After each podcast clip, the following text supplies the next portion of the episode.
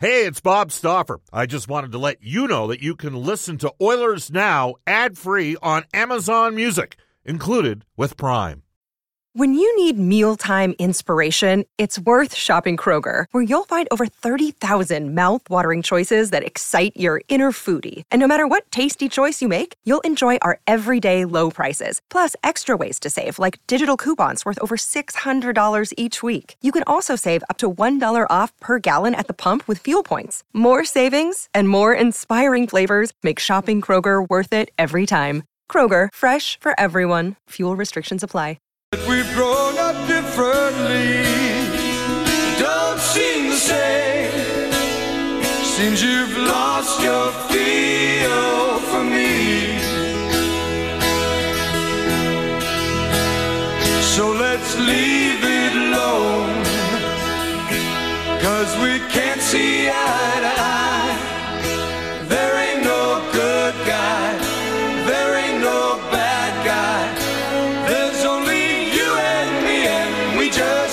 disagree.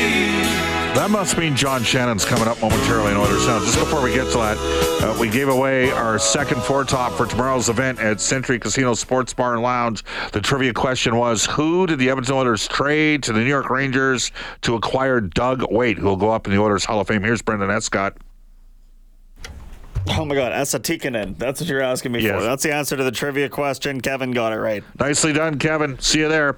Uh, Royal Pizza, Pizza Pasta, so much more. Get their new Canadian Club sandwich with chicken, ham, bacon, ranch, lettuce, and tomato. Visit royalpizza.ca. Stop a recommendation. Royal Pizza Mediterranean Chicken. Brendan likes the Texan Reid Wilkins, who's coming up today at about 649. Uh, he likes the meat lovers. Tim Tebow is in town coming up here in the middle of November. The two-time national champion, Heisman Trophy winner, first-round pro football draft pick, and four-time best-selling author is coming to Edmonton. Don't miss the inspirational night with Tim Tebow. He discusses how to have a mission possible life pursue your purpose and create a life that counts. This is your night to dream big, think big, believe big. Tim Tebow live at Edmonton. That's Wednesday, November 15th, 7.30 uh, p.m. Buy your tickets now at dreambigentertainment.ca. Brendan, the Oilers play that night or I'd be going. In 2011, what he did with the Broncos that year, wherever we traveled in the fall, it was the Tim Tebow show. It was great theater, great TV. John Shannon used to produce great TV, and we welcome him back to the show for Legacy Heating and Cooling. Legacy Heating and Cooling, whether it's heating or cooling, you need to get it with no payments and no interest for your. That's how you build a legacy. Legacy Heating and Cooling. John, sometimes you just got to go to the mouth of the lion. In that 2011 NFL season, Tebow was a massive story in the conscience of the United States. He was. I mean, there there was no doubt whether it was uh, you know his time in college football where he appeared to be a miracle worker, and then you know when the Broncos raised eyebrows by drafting him when they did, uh, and then the difference he made. Uh, the the issue was it was so short lived in the end, wasn't it? Well, he wasn't a prototypical. And it's funny we have people. Oh, he would have never been any good in the CFL, and I'm like. He makes seven hundred thousand a year as a television analyst. He doesn't need to come to the CFL and play for 250, 300, 350, maybe 400k. The man was a starting quarterback in the NFL on a team that made the playoffs. You have CFL star quarterbacks that are clipboard uh, carriers in the National Football League. He he could have played in the CFL. Um, all right. Now, he, did you see the uh, Netflix documentary on the uh, the Swamp? I think they called it, it was Swamp King on the Florida football program with the Gators with Urban Meyer and all that. Did you end up seeing it? I did, yeah, yeah, yeah. really Yeah, di- really disappointing. I did not address i mean come on one of your one of your players murdered murdered multiple people. Uh, cam newton got kicked out of a program and, and ended up having to go to a juco uh, junior college before he ended up uh, at uh, auburn. I thought they totally and i want to contrast that. Have you seen the david beckham netflix yet? Uh, I have not, but I did see the Johnny Manziel one. yeah Uh, and uh, you see, uh, uh, what's happening now, Bob, in the world of media and athletics is that uh, the athletes are getting out in front of the issues, and what they're doing is they're creating content and getting their own message out. Uh, you know, the the Johnny Manziel story uh, did not deal with very many of the issues that uh, you know Johnny Manziel went through and created. Um, it didn't make them look very good in the end, but I think that that was. Uh, I don't think that was the goal of it, and I think that that's what's happening when you have all these people creating content. I will tell you right now, John. I would strongly advise you to see the David Beckham Netflix. I, I I'm Okay. here to tell you, it was brutally honest. It did not per- like Yeah. He he and it gave us a little bit of his. It it dealt with some serious issues, and it certainly highlighted the fact that maybe he, you know, the relationship with Posh Spice, and you know, he, he obviously had a lot of respect for Sir Alex Ferguson in his time. in Her name is Victoria Beckham. Okay, her name is Victoria, Victoria. Beckham. Okay. Wait, what is this? What is He- this posh spice stuff? He even called her Posh Spice all the way up to the end of the uh, uh, four part. I, I don't know if anybody else has seen the David. Ba- Maybe if you have, Texas on the Ashley Fine Floors text line. I thought it was really well done, way better than. So I was really disappointed with Swamp Kings. So there you have it. Uh, are they going to do Okay. another documentary about the, uh, the the start of the Edmonton Oilers season? I mean, uh, there was oil change Oh. for a number of years, and man, that that did not go well. It was during the decade of darkness. John, what the hell? Like, wh- from your perspective, what do you think's going on here with the hockey club? Well, I uh, I think there's a lot of people grip, gripping the stick a little too hard.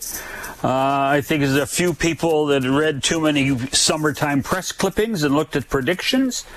Um, and I think that uh, there's a few people that have been put in positions uh, that uh, have, have created a, a very obvious situation that they have uh, not achieved that level of accomplishment. You know, and there and and and there and there's some really str- smart people doing stupid things, um, and it's all happening at. It's just a confluence of errors that can't be ignored. That can't be ignored. How many? I mean, three too many men on the ice penalties. Yeah. Seriously. Um, you know, I didn't notice anybody talking about uh, just prior to the second Minnesota goal last night that uh, Zach Hyman skated within two feet of center ice and then chipped it in and got the icing call, and then Minnesota never got the puck, uh, controlled the puck in the offensive zone and scored on the following faceoff. Stupid, stupid little mistakes that just compound. Yeah. Uh, interesting stuff to say the least. You can text us on the Ashley Fine Floors text line. Uh, John Shannon joining us right now for Legacy Heating and Cooling. So, how much trouble are the Edmonton Oilers in? Oh, um, that's a great question. Uh, you, you know, are they in trouble? Yes. The depth of that trouble, I think, still to be determined because, you know, they win two games in a row and they're back at 500, Bob. Yes. You know so so so so it, it, really is t- too soon uh, to to start the full uh, out uh, outlandish panic you know in baseball they talk about the first 60 games um, you know, which is basically, uh, you know, uh, 40% of the season. I, I don't think you can wait 40% of the NHL season to start comparing situations. But uh, I, I think you have to talk to me uh, between game 20 and 25. But I'll tell you what. They better get it turned around here. You know, things have. It, it, it- they better rectify some simple stuff first. Uh, you know, and that's even before Connor McDavid returns. Agreed. Uh, how difficult is it to televise? I know we had a radio broadcast meeting today in terms of our setup and all that. They've changed things. We're not in the press box at Commonwealth Stadium. We're elevated above the ice. Uh, we all have to wear dark clothes, which, as you know, I wear dark clothes every day because it hides the fat. I was going to say you, you you you don't have to you don't have to change anything. Right. Uh, yeah, I don't dress like a peacock. But uh, anyways, you broadcast these you broadcast these games before. Uh, how much work goes into them from a production side?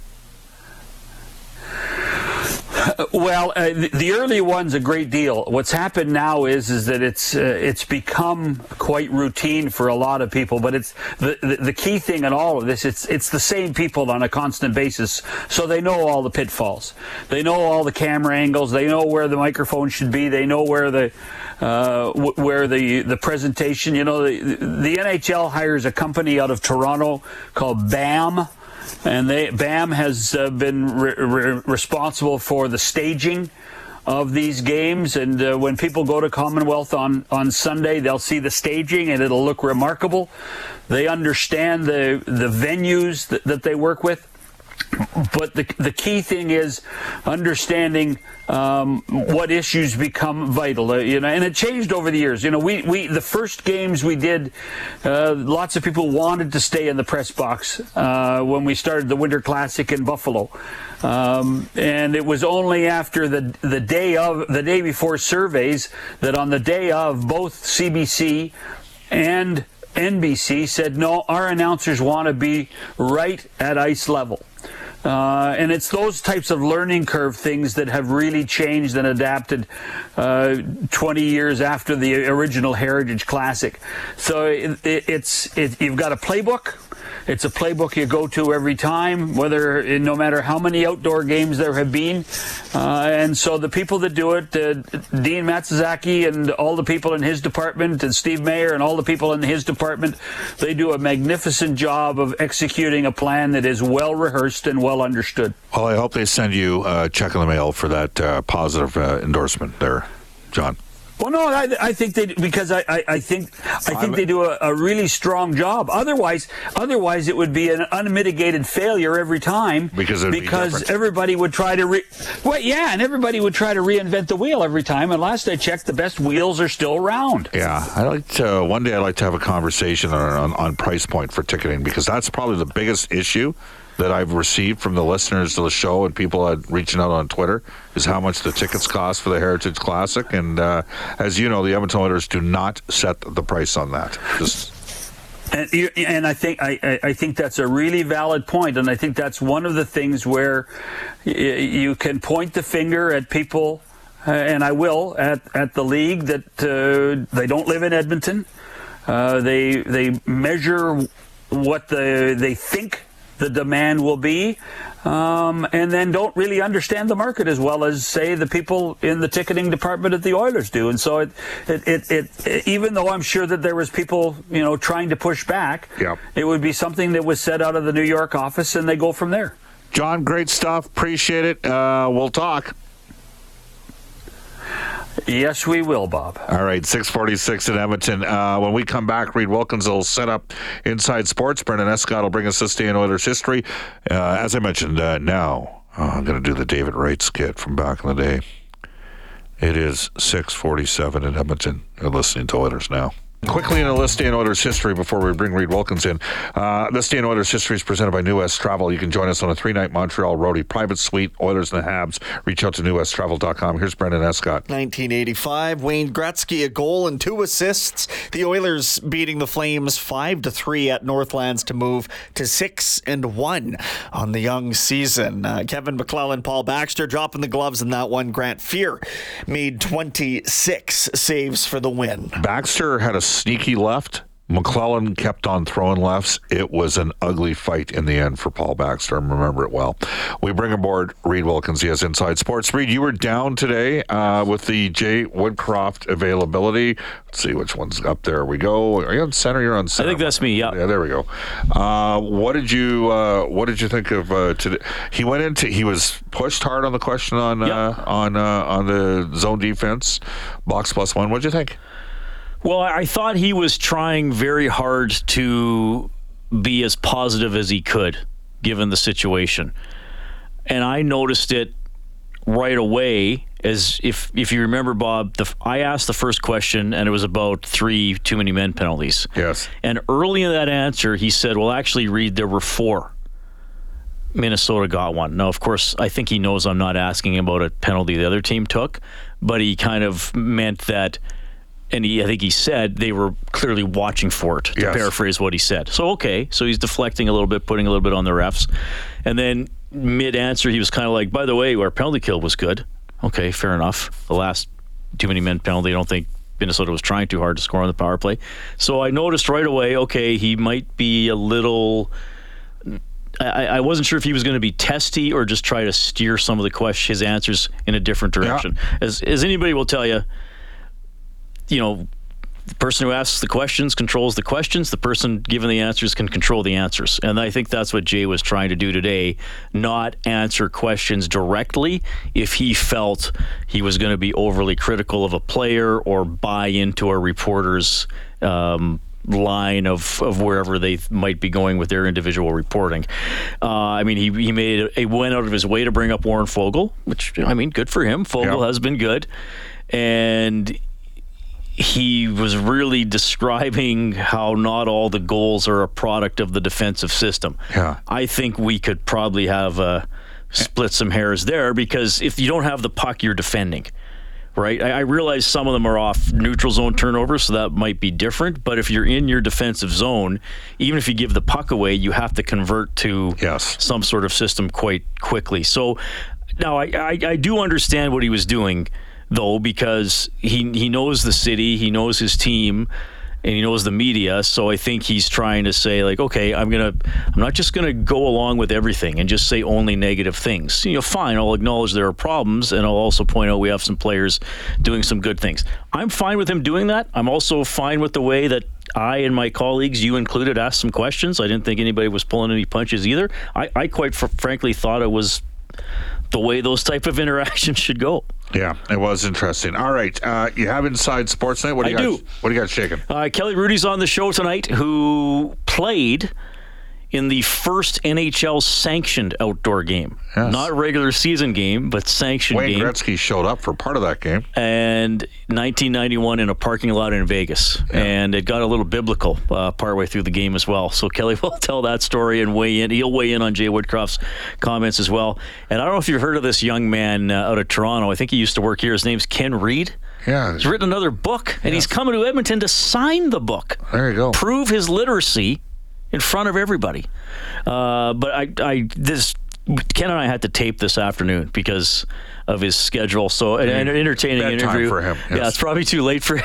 but uh, uh, I asked him a little bit about book signings too, and if he's ever afraid that nobody will show up. And he has an interesting story about a book signing with Eddie Shack. There you go. Uh, Washington built up a 3 0 lead over New Jersey. New Jersey scored four goals in six minutes. They lead the Capitals 4 3 midway through the second period. That's the only game going. NHL, that's our elite promotional uh, marketing out of town NHL scoreboard. Tomorrow, again, we are live Century Casino Sports Bar and Lounge on Fort Road. Ron MacLean and myself, Louie DeBrusk, will join us on tomorrow's show. We'll have a full preview of the Oilers in the Hall of Fame night for Doug Weight and Charlie Huddy. Reid Wilkins has Inside Sports up next after a global news weather traffic update with Thomas Dias.